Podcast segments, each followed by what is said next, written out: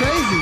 Backstreet Boys are here. All right. Next Tuesday on the 10 Spot. What is a pregnant Chad? Hi, I'm Carlotta with an MTV News Brief. the queen of teen, Britney Spears.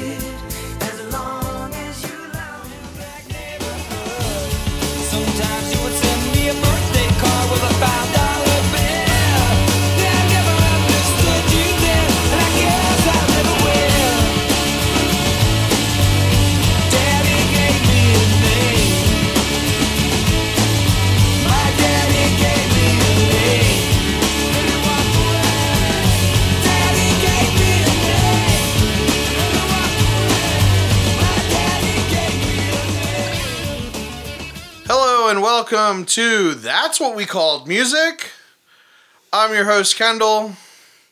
Every year she sends me a birthday card with a $5 bill, my wife, Molly, Yeah, hi. and she will never be sane, my sister in law, Sarah. Hi. All right, so today we are talking about Father of Mine by um, the band that was famous five minutes before I started watching MTV, Everclear.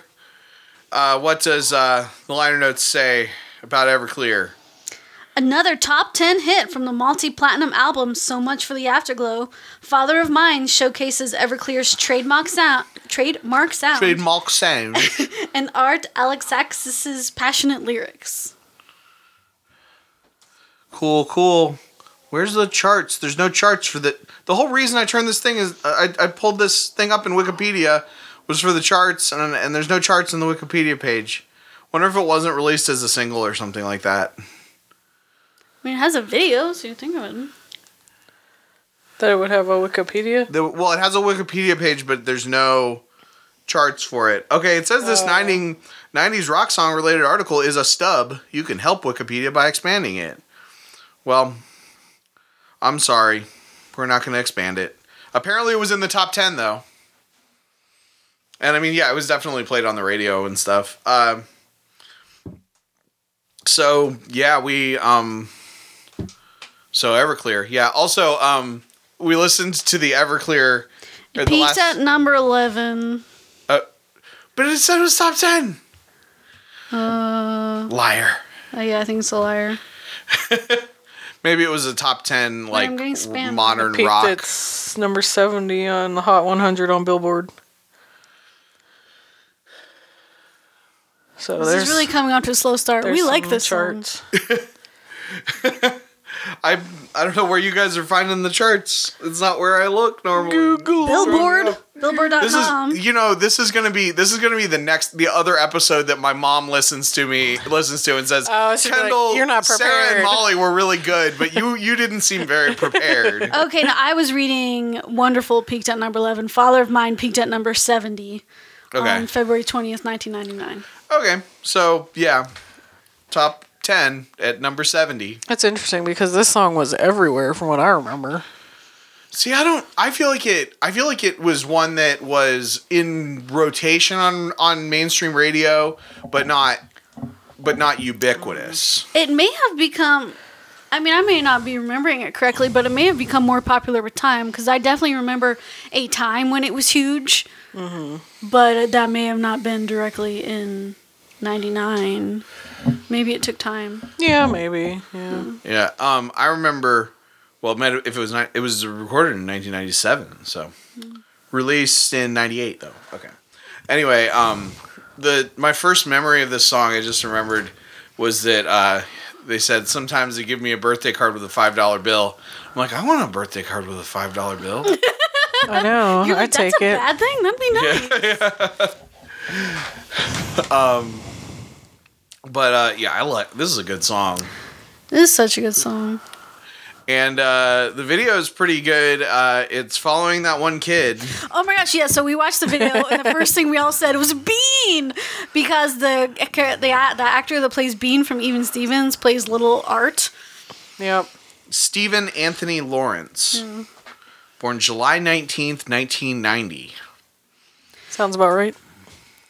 And so it like the video kind of chronicles Art's life through the decades without his dad. Right, yeah. It's like what the 60s, 70s, 80s kind of thing. Yeah.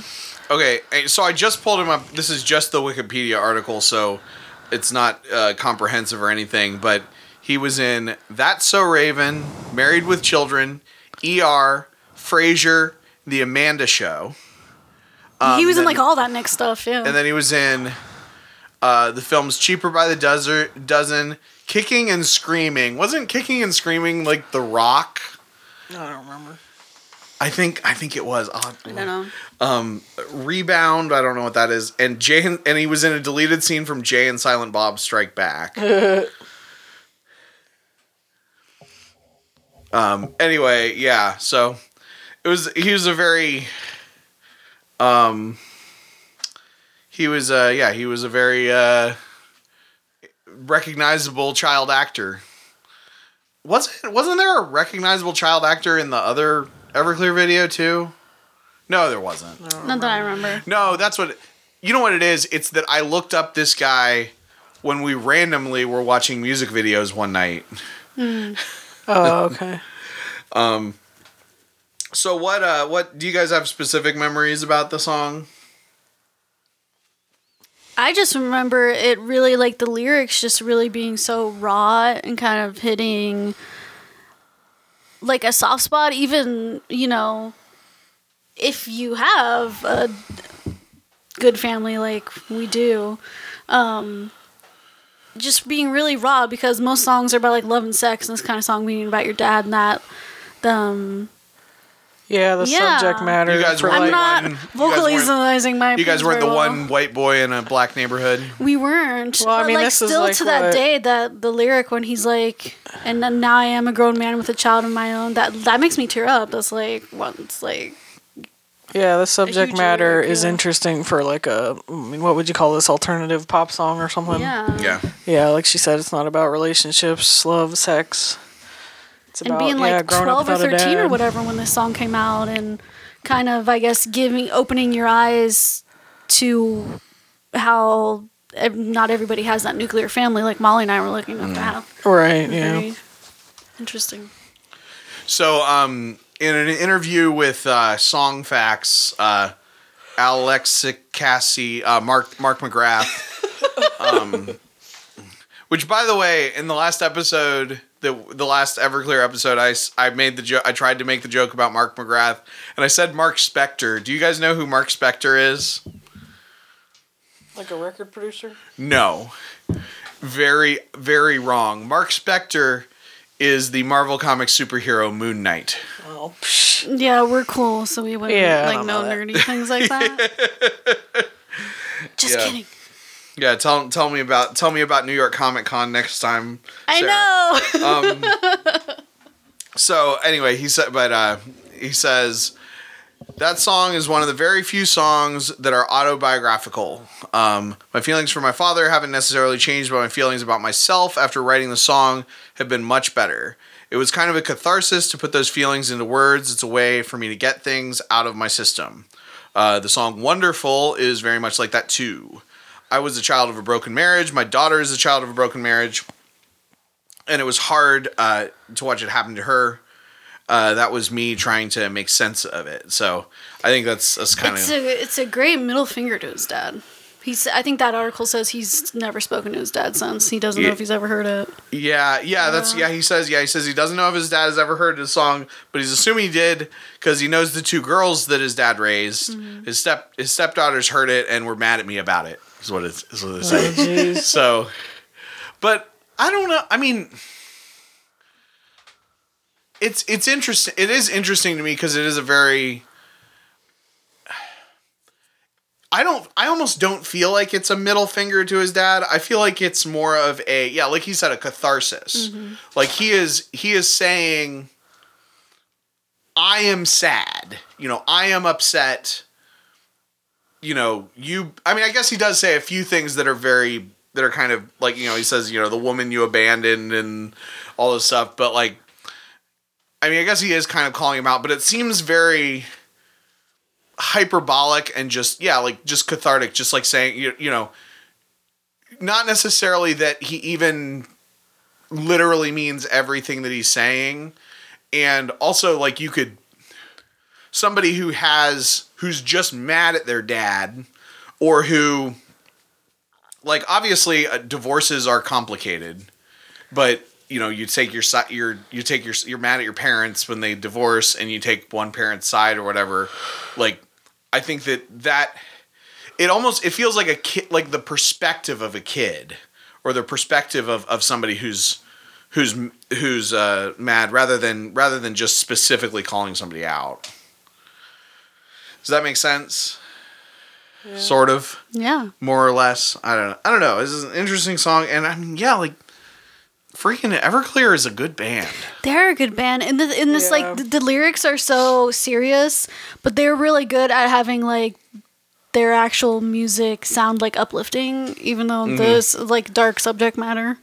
Well, it's got like yeah, it's got a good, it's got a beat, and you can dance to it. Yeah. that's the important part, right? And this song, I think I probably said this about other songs we've reviewed too, but like it's never gone away. This song has always been on the radio ever since.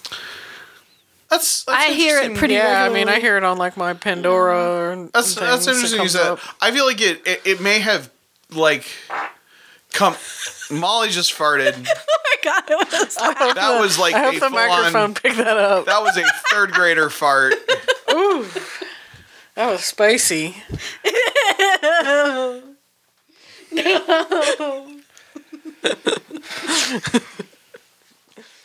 Anyway, um.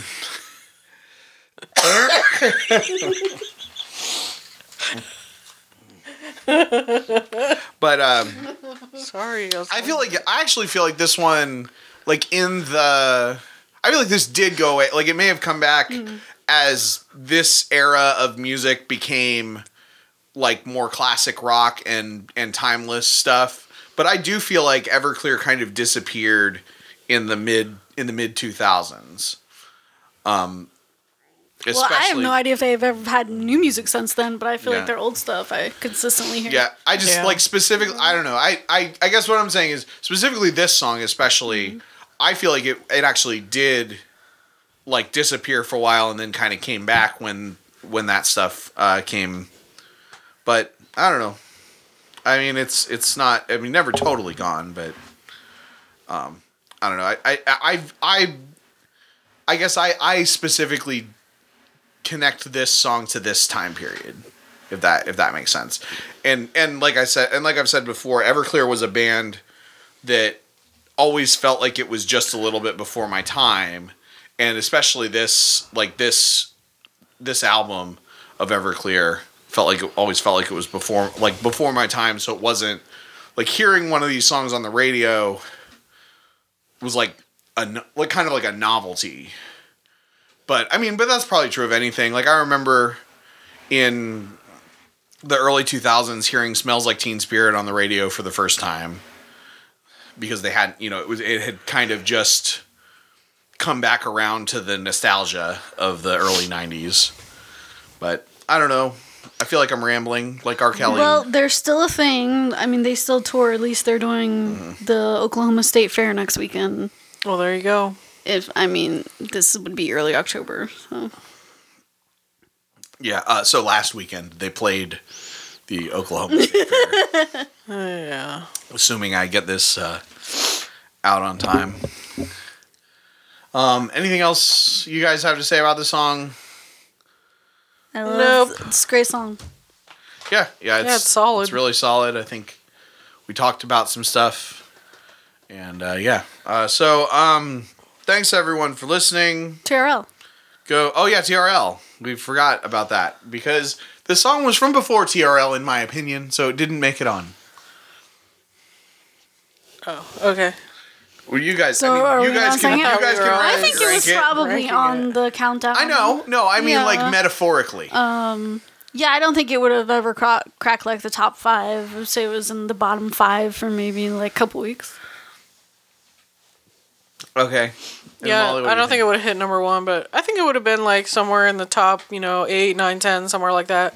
Probably for like two or three weeks Mm-hmm. or something. Yeah, that's, that makes sense. I just yeah, I yeah, I'm saying not. It wouldn't have been on it. Yeah, like I said, it it was.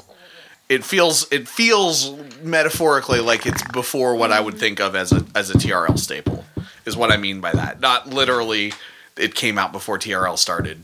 Because yeah. Anyway, it's been a long day. Uh, thanks for listening, and we'll see you next time. Hey there, that's what we called music listeners. We've got a special bonus segment for this episode that Sarah thought of after we had finished recording. So I'm calling this Sarah's Corner. Enjoy. Okay, you gotta host the segment. Oh, So, what was the name your daddy gave you, Kendall? My daddy calls me Kenny. How about you, Molly? Uh, my middle name is Claire, so my dad always called me Clairkin. Um, my dad has a, a, a nickname of uh, Chub. I think because we've like.